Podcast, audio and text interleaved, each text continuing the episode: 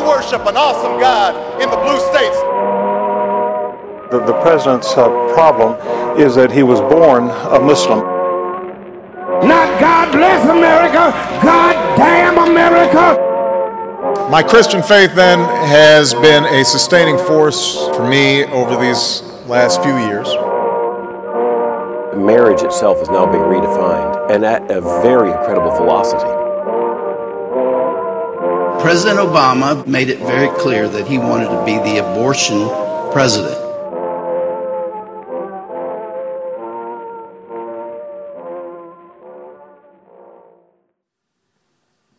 Amazing grace, how sweet the sound. Welcome to the history of evangelicals and politics, the Obama era. This is episode 21. The pro federal marriage amendment coalition emerges. I'm John Fea. As we noted at the end of our last episode, when George W. Bush announced on February 24, 2004, that he supported an amendment to the United States Constitution banning same sex marriage and affirming marriage as a union between one man and one woman, the only so called federal marriage amendment before Congress was the one sponsored by Colorado Representative Marilyn Musgrave and Colorado Senator Wayne Allard. Following the president's announcement, White House Press Secretary Scott McClellan held a press conference to clarify Bush's position. McClellan said that the Musgrave Allard Amendment meets the president's principles in protecting the sanctity of marriage between men and women.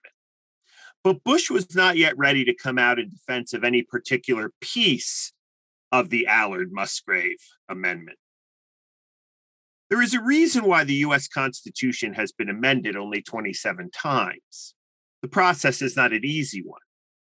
In order to become the 28th Amendment, the Musgrave Allard proposal needed the approval of two thirds of the members of both the House and the Senate. At the time of Bush's announcement, it did not have such approval in either legislative body.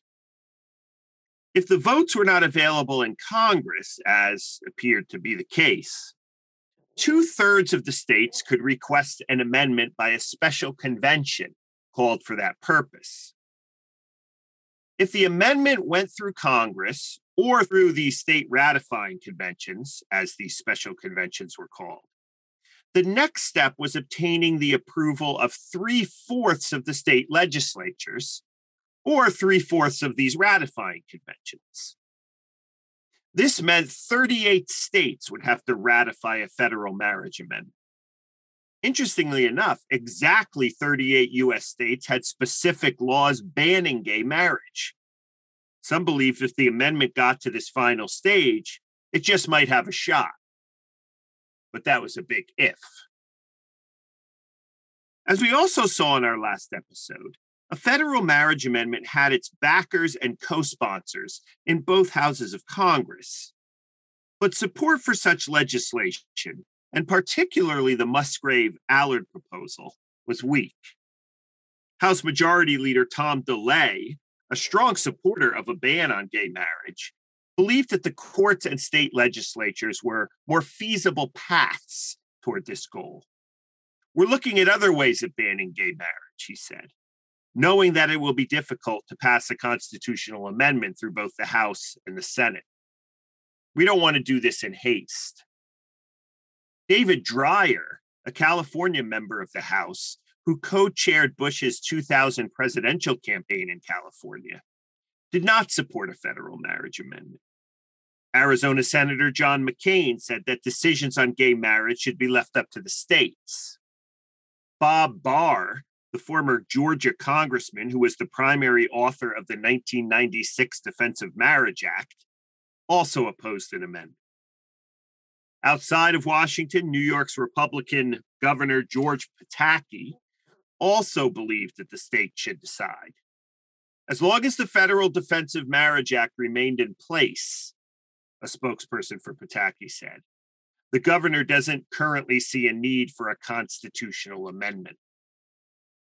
Of course, those on the Christian right were ecstatic about Bush's support for a federal marriage amendment. Paul Weyrich of the Free Congress Foundation claimed that he had been urging Bush to do this for some time and said that he would be happy to pay the mayor of San Francisco to continue to issue marriage licenses to gay couples because Mayor Gavin Newsom's actions were galvanizing evangelicals across the country. Bill Murray, not the comedian, but a spokesman for the Family Research Council, said that events over the past couple of weeks, again, this was a clear reference to what was happening on the gay marriage front in San Francisco and elsewhere, have shown us that an amendment is necessary. We are very pleased that the president recognizes it. James Dobson of Focus on the Family said that Bush's endorsement of a federal marriage amendment was the linchpin in efforts to protect marriage in our country, adding, the president clearly understands that families formed through the union of one man and one woman are best for America and America's children. For Dobson, it was a time of destiny for our great nation. He called the fight over same sex marriage the passion of my heart at this stage of my life, telling his followers that those supporting the amendment should be prepared to be attacked, misquoted, and maligned by the liberal media and by those whose views on marriage and sexuality are radically different from our own. Evangelicals in the 2004 presidential battleground state of Ohio supported Bush's announcement. Joyce Wagner, a 66 year old from Bucyrus who attended the evangelical pietist church in nearby Chatfield, told the local paper that marriage should be between a male and female, not two partners of the same sex. That's the way it should be, and it makes me sick. I almost want to throw up. Wagner then added that when she first learned about homosexuality many years earlier, she actually did throw up. Another Bucyrus resident, 44 year old Beth Routzon, supported a federal marriage amendment because she feared that if gays were allowed to marry, there was nothing stopping liberals from redefining marriage in a way that allowed multiple partners. The stability of the family will be ruined, she said. Bush and the Christian right seem to have a significant portion of the country on their side. A January 2004 CNN USA Today Gallup poll found that Americans opposed legalizing gay marriage by a two to one margin and were divided evenly over whether gay couples should be permitted to form legally recognized civil unions, with slightly more people opposing the idea than supporting it. More specifically, a January ABC News Washington Post poll found that six out of 10 Americans opposed a federal marriage amendment, preferring instead that each state should be allowed to make their own decisions on the matter. Many political commentators accurately saw Bush's support of a federal marriage amendment as a way to shore up his evangelical base as he sought reelection in November. Two Miami Herald writers compared the announcement to Richard Nixon's 1968 Southern strategy, in which the then presidential candidate said things on the campaign trail in order to win over Southerners opposed to the civil rights movement. The Boston Globe noted that Bush's decision to support a federal marriage amendment was an appeal to the conservative rather than the compassionate side of Bush's compassionate conservative agenda that he ran on in 2000.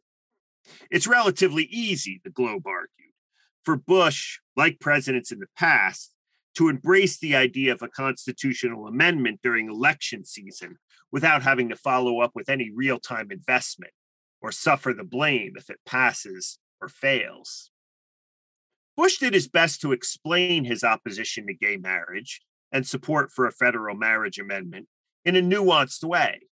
But nuance was difficult on such a contested issue. Three days after his announcement, in a White House meeting with German Chancellor Gerhard Schroeder, Jennifer Loven of the Associated Press asked Bush to explain why he believed same sex weddings threatened the institution of marriage in general. Was Bush concerned that people would perceive him to be on the wrong side of such a civil rights issue? Bush said that he realized that gay marriage was a difficult issue for a lot of Americans. He continued, I believed it was important to act because the institution of marriage was being changed by the courts. And it's an issue that's very sensitive. And the voice of the people need to be heard, and the constitutional process was the best way to do such. I believe that marriage has served society well, and I believe it is important to affirm that that marriage between a man and a woman is the ideal, and the job of the president is to drive that policy toward the ideal. This is a sensitive debate, and it is important that people hold true to their beliefs without condemning anybody else. And so, therefore, I call upon all sides in this debate to conduct themselves with dignity and respect. But this is a debate that the nation must have. At other times, when speaking to his constituency, Bush seldom talked this way. In a March 11 speech via satellite to the National Association of Evangelicals, there were no references to civil dialogue or the dignity and respect of those with different views on marriage. Five days after Bush came out in support of a federal marriage amendment, evangelical supporters published a thank you letter to the president that appeared in major metropolitan newspapers across the country. The full page ad read Dear Mr. President, we are deeply grateful. We deeply appreciate your long standing and deep seated commitment to the preservation of the family.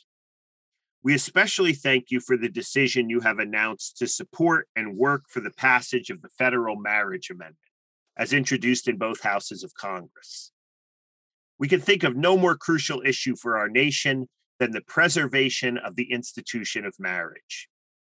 As you have repeatedly pointed out, it is threatened today by courts which have enacted contrary to the Constitution, making rather than interpreting the law. We applaud your courage. There have been times in our history when presidents have been called upon to make difficult decisions to protect the balance of power in our government. Abraham Lincoln did this when he refused to recognize the constitutional precedent of the Supreme Court's Dred Scott decision. We think you are making just such a stand in opposing what we view as runaway courts. Thank you, sir, for standing with the people and for doing what is right. We pledge to you we will do everything in our power to inform and to educate our constituents about the importance and urgency of this issue, both for the preservation of the family in America as well as the right ordering of our government. We will speak on behalf and to our communities, encouraging their participation in what must be a great national debate to preserve both the sanctity of marriage and our representative form of government. May God bless you as you carry out your great responsibilities. The signers of the letter represented a who's who of the conservative evangelical movement in America. These signers included Gary Bauer of American Values, Franklin Graham of the Billy Graham Evangelistic Association and Samaritan's Purse, Roberta Combs of the Christian Coalition, D. James Kennedy of Coral Ridge Presbyterian Church in Florida, Dennis Rainey of Family Life Ministries, Kelly Shackelford of the Free Market Foundation, James Dobson of Focus on the Family, Paul Weyrich of the Free Congress Association, Joel Belz of World Magazine, Rick Scarborough of Vision America, Louis Sheldon of the Traditional Values Coalition, Richard Land of the Southern Baptist Ethics and Religious Liberty Commission, Jack Graham of Prestonwood Baptist Church in the Dallas Fort Worth area, Albert Mohler, president of Southern Baptist Theological Seminary in Louisville, Daniel Akin, president of Southeastern Baptist Theological Seminary in North Carolina, Charles Colson of Prison Fellowship Ministries, Ted Haggard, president of the National Association of Evangelicals, Joseph Stowell, president of Moody Bible Institute, Jerry Falwell, president of Liberty University, and Mathew Staver of the Liberty Counsel. Other signers represented the American Association of Christian Schools, the Bott and Salem radio networks, the Church of the Nazarene, the Evangelical Free Church of America, the Assemblies of God, the International Church of the Foursquare Gospel, and the National Religious Broadcasters. What is most striking about this public thank you letter is that the signers represented constituencies who shared many of the values of the politically charged Christian right culture war organizations, such as Focus on the Family or the Family Research Council, but were not necessarily known for their political activism. A federal amendment banning gay marriage, it appeared, was something that united conservative culture warriors and the more moderate less politically strident evangelical denominations affiliated with the National Association of Evangelicals. A majority of those denominations signed on to the letter. The thank you letter to Bush also included a reference to formarriage.com, a website where supporters of a federal marriage amendment could pay $20 for a defense of marriage kit the kit included a marriage amendment bumper sticker, pre prepared letters in support of the amendment addressed to Bush and members of Congress, complete with four stamped and addressed envelopes, a list of talking points that could presumably be used in arguments, debates, and conversations with those who opposed an amendment, and a list of political action groups that supported the amendment in one's local area. At the top of the defensive marriage kit order form were the words, Speak now or forever hold your peace. And the form also included 18th century English political philosopher Edmund Burke's often cited line The only thing necessary for evil to triumph is for good men to do nothing. Focus on the Family started a similar campaign. Visitors to the Focus website could find a formatted letter to the editor that supporters of the federal marriage amendment could send to their local newspapers. The website encouraged people to mail a three paragraph letter that was no more than 225 words. And it even offered a way of finding submission guidelines and addresses for the local paper by entering a zip code in a search engine. Potential letter writers were provided with three options for the wording of each paragraph. The goal was to mix and match to create a coherent letter. For example, one option for the first paragraph of the letter read Liberals, the likes of Ted Kennedy and the New York Times editorial board, have crowed quite a bit in recent weeks that the federal marriage amendment would put bias in the Constitution by declaring marriage to be exclusively the union of one man and one woman. It is a specious, deceptive argument. An option for the letter's second paragraph read The truth is, the Constitution is going to be altered one way or the other. Either that change will come from unelected, unaccountable judges intent on creating a right of homosexual couples to marry when the Constitution grants no such right, or it will come from the American people through this amendment to preserve marriage as it has served society for millennia. And a sample of a third and final paragraph read Yelling discrimination is not the only strategy liberals have unleashed to defeat this amendment, though. They also have argued that gay marriage is a civil rights issue akin to the African American struggle for equality. No less a civil rights icon than Jesse Jackson has denounced that claim, noting that gays were never called three fifths human in the Constitution. Indeed, Paul Weyrich was correct when he said that the legalization of gay marriage in Massachusetts and the issuing of same sex marriage licenses in San Francisco and other towns and cities had galvanized the Christian right. Meanwhile, back in the United States Senate, opponents of same sex marriage were trying to find a way to get a federal marriage amendment through Congress. In late March, about one third of Senate Republicans still refused to support the Musgrave Allard proposal. Senator Orrin Hatch of Utah, the chairman of the Judiciary Committee, drafted an alternative amendment that gave each state the right to define civil marriage as it saw fit, and to protect this view of marriage from different definitions of the institution that might be embraced or upheld by other states. His amendment read Marriage shall be defined in each state by the legislature or the citizens thereof. Nothing in this Constitution shall be construed to require that marriage or its benefits be extended to any other union than that of a man and a woman. Hatch knew that any amendment proposal that did not allow states to endorse civil unions for gay couples would have no chance of getting through Congress. Even if the GOP united around the Musgrave Allard Amendment, it would still need 17 Democratic supporters to reach the 67 votes necessary to avoid a filibuster. And the only Democratic senator who showed any support for a federal marriage amendment was Georgia's Zell Miller. Hatch's alternative amendment had support as well from Pennsylvania Senator Arlen Specter. The Christian right was furious with Hatch and Specter. Weyrich accused Hatch of discouraging Republicans from supporting a federal marriage amendment by trying to convince them that it had no chance of passing.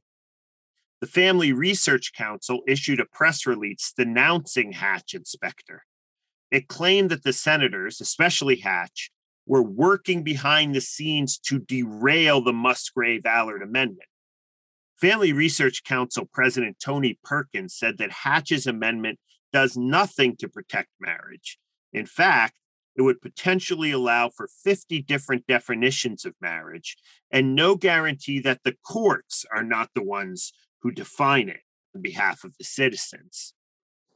Perkins concluded in short, it appears that this is an attempt to give some senators who don't want to stand up for marriage a place to hide.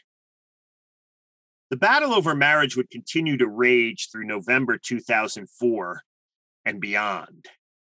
In our next episode, we will examine several attempts by the congressional supporters of the federal marriage amendment to convince their colleagues on Capitol Hill and the American people that such an amendment was necessary.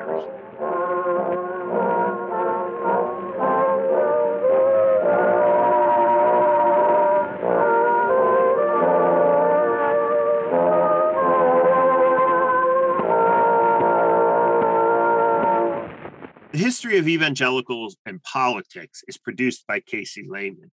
It is a podcast for patrons of Current, an online platform that includes daily commentary, reflection, and judgment from diverse and talented writers representing positions across the political spectrum.